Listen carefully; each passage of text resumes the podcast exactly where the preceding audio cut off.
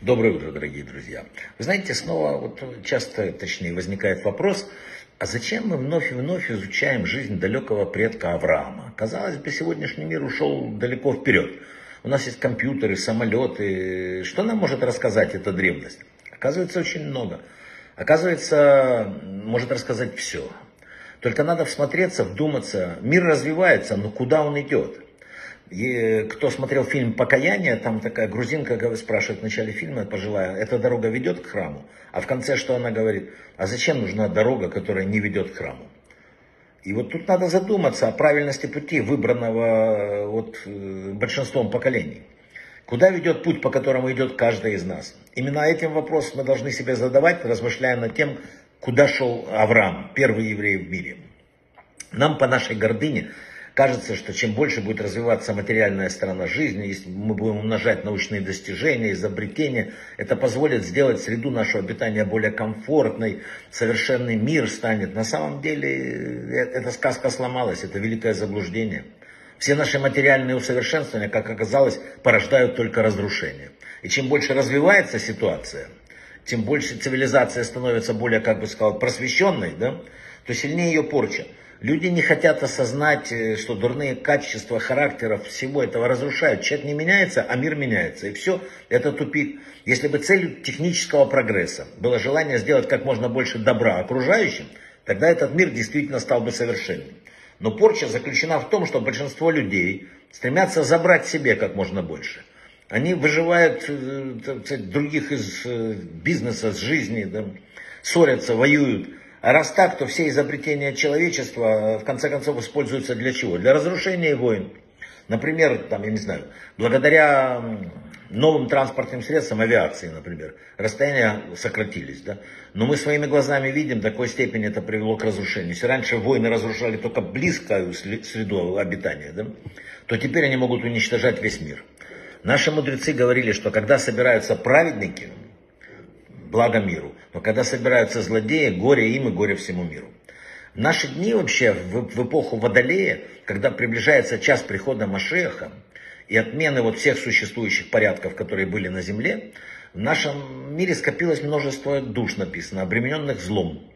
В отчаянной попытке добиться исправления пока не поздно.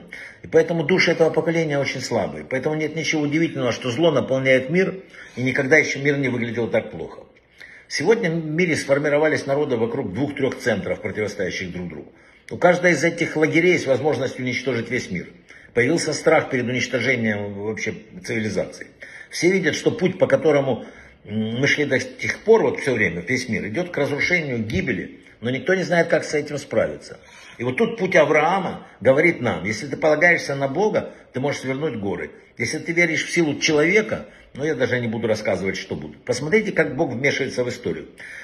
Перед Второй мировой войной, не только в Германии, во всем мире, например, ненависть была к евреям, антисемитизм, убивали и так далее. Но из этого страха, которому, казалось, нет конца, родилось противоположное. Сами народы мира приняли решение, вернули Израилю святую землю. Это было решение ООН. Такого разве может быть? Разве это обычное течение истории? Конечно, нет.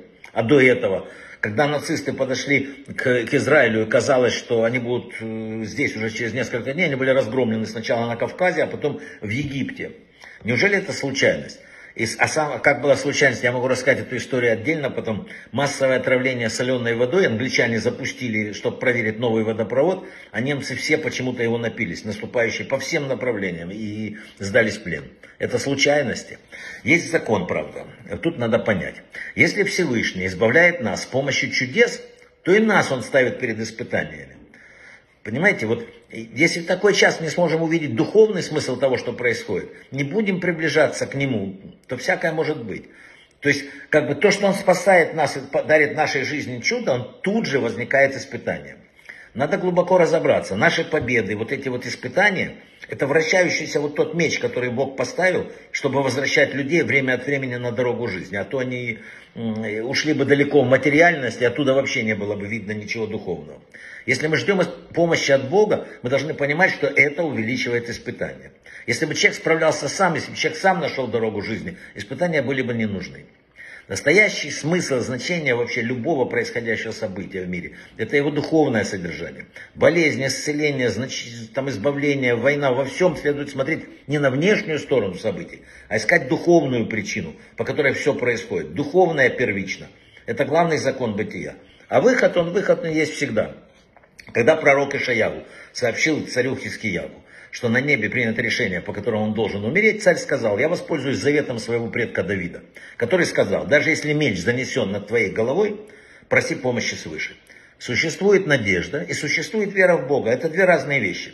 Надежда остается до тех пор, пока есть хотя бы один шанс из 100. Как говорится, утопающий хватается за соломинку.